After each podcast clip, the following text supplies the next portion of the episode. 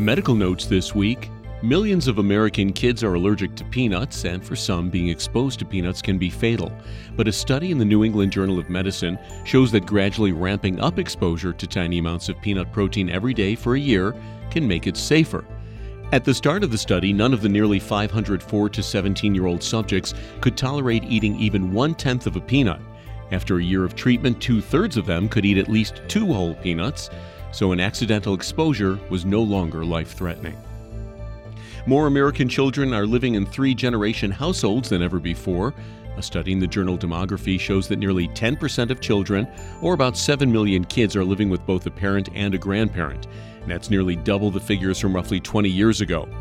Multi generational homes are more common among the economically disadvantaged, but researchers say the fastest growing group now includes moms who are older, wealthier, more educated, and single.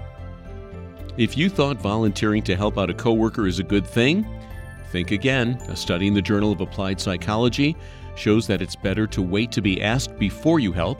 Scientists say helpers who jump in without being asked often don't have a good handle on what they're doing, so they don't get much gratitude for it, and the person being helped starts feeling incompetent.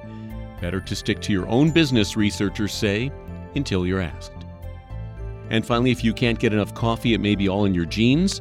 A study in the journal Scientific Reports finds that people who are genetic super tasters for the bitter taste of caffeine are 20% more likely than average to drink at least four cups of coffee per day.